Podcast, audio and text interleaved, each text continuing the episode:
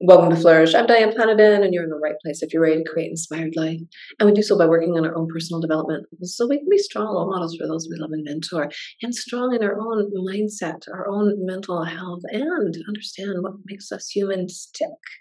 So we are on week nine. The second part, chapter 51, is actually a revisit from an earlier chapter, but it's nice to just kind of do it again, digest, and let's get going. Chapter 51 is navigating principles of psychology. And as mentioned, this chapter you've encountered already in this course. And they say as we shift into content related to self care, wellness, and psychopathology, and during a busy time of the academic year, we want to revisit this content with you. So let's give it a go. Let's digest a little bit here. And I do believe I've mentioned I'm a student, not a teacher. So I'm sharing my journey with you, and uh, I'm gonna I'm gonna record this one because I thought, well, yeah, maybe I need a little reminder myself. Mm. Overview Principles of Psychology at Queen's University is a course where we regularly hear that A, students typically really enjoy the course, and B, students find the course challenging. The goal of this module is to provide an overview of some of the challenges of taking Psych 100 at Queen's University and strategies to overcome this. In this chapter, we first describe what you know from experience. University life in general is one exciting and demanding. The demands of university life provide the backdrop uh, for the particular challenges that we think are most central to principles of psychology. We divide these challenges into those that we have most to do with academic content and those involving our emotional experiences while taking the course. We end by describing evidence based strategies to overcome these academic and emotional challenges. We hope that this information will act as a reference or starting point to set you up for the best possible outcomes for in this course. Or the midpoint, as we are at now. Learning objectives. Describe factors that impact adjustment to post secondary education and that predict success.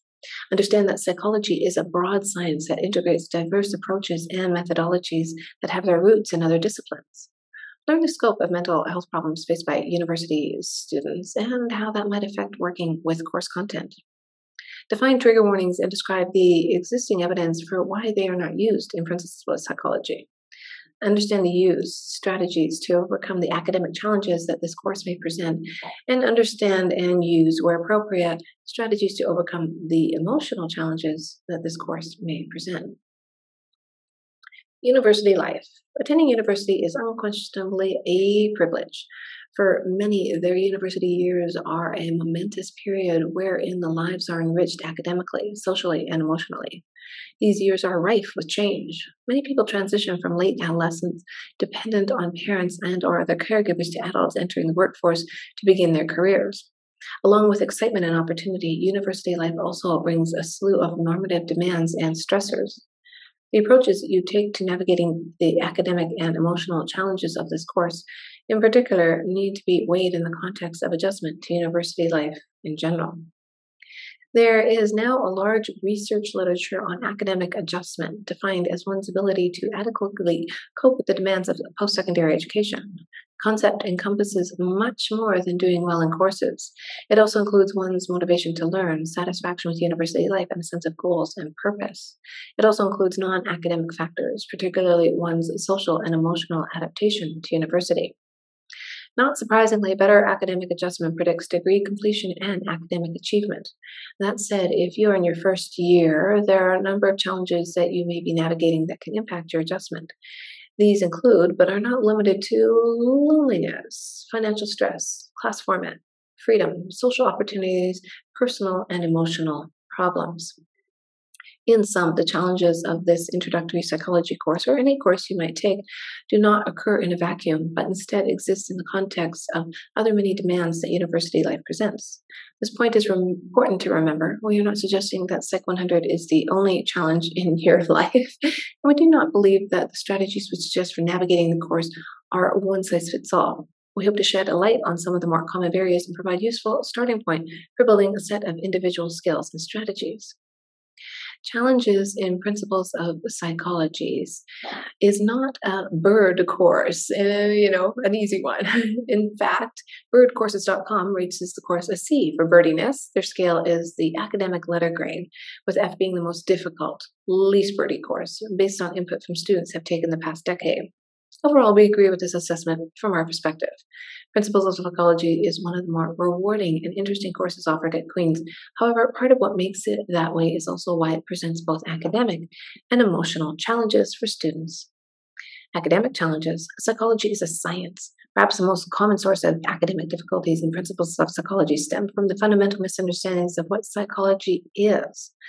Many find the degree to which topics like neuron anatomy, endocrinology, reproductive biology, genetics, statistics, and research methods, to name a few, are emphasized in principles of psychology surprising. There's a misconception that knowledge of these topics is only relevant to hard sciences like biology, chemistry, physics, mathematics, etc. While understandable, this view is an unhelpful, false dichotomy that we strive to debunk in this course study of psychology is firmly grounded in empiricism and the scientific method. In order to understand and interpret research in psychology, it is critical to have a firm grasp of research design, hypotheses testing, and statistics. Further, one of the most exciting things about psychology is that it is multidisciplinary. Our thoughts and behaviors are complex, and to understand them, scientists must draw on the theory and methods from diverse disciplines. One example of drawing on information from diverse fields is the National Institute of Mental Health's influential research domain criteria. Launched in 2008, 2008, the RDOC framework has shaped how scientists study the causes and symptoms of mental illnesses. A core RDOC tenet is that mental illness must be classified and studied at multiple units of analysis. Guided by this comprehensive understanding of mental illness, scientists and clinicians have made breakthroughs in treatment and prevention. What does all this mean? The bottom line is that some of the content and principles of psychology will overlap, as we're doing now. For instance, you will learn about anatomy and physiology of structures involved in sensation and perception, and about other statistical properties of normal curve. Learning content that overlaps with a range of other disciplines is undoubtedly a tall order of for students to tackle, but the variability and multidisciplinary nature of psychological science is what makes it fascinating and rewarding area of study. Psychology is a very broad Related to the point above, the uh, Principles of Psychology covers considerable ground in the 24 weeks allotted to lectures and labs. Topics touch on many of the major disciplines in psychology, including sensation and perception, clinical psychology, neuroscience, developmental psychology, personality and social psychology, learning, behavioral psychology, and cognitive psychology. These areas of psychology are in and of themselves very broad.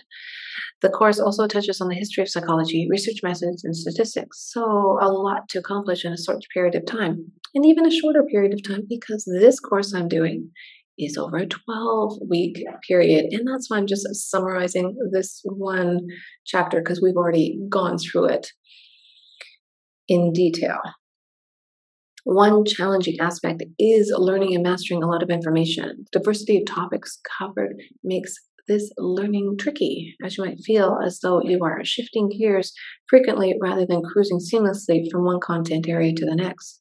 This challenge makes students more flexible, efficient, and altogether better learners, and this is one of the benefits of studying psychology. So, the potential added layer of difficulty in the short term is worthwhile in the long term. Second, lectures, readings, learning labs, and quizzes will emphasize common threads or connections among course topics. We've made an effort to have content build on itself whenever possible and to demonstrate how very diverse areas of psychology share common basic principles and themes multiple methods of learning, especially in the blended version of Principles of Psychology. The material is presented and learned in several formats. Relative to traditional models, this instructional approach improves performance and attendance partly because students prefer blended courses to traditional courses.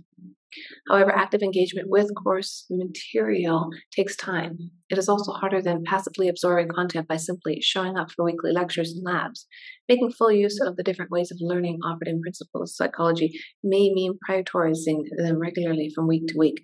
Plus, this is an online class only, there is no live lectures. There are, it's a very short form class. So it's even more challenging and you really need to focus. And if you're having trouble at this point, still focusing, I did a whole episode on how to learn online with a few tips. I'm not an expert at it, obviously, but go take a look at that if you are still struggling on trying to learn how to learn online. I will give you a brief summary. They also will talk about the emotional challenges, uh, mental health of students, and they are not great statistics, but we have talked about it before. And the other thing they talk about is the mental illness aspects and overcoming these challenges, scheduling your time, staying focused. The full full chapter I will link in the show notes because it's at this point I don't really want to repeat the whole chapter to you when you have probably already listened to it or watched it online. But they do talk about the different trigger warnings and what you may be thinking, and they have links of coping, um, getting help online, different ways of studying, deep breathing, relaxing, visualization, staying grounded, staying mentally grounded, physically grounded, staying physically active.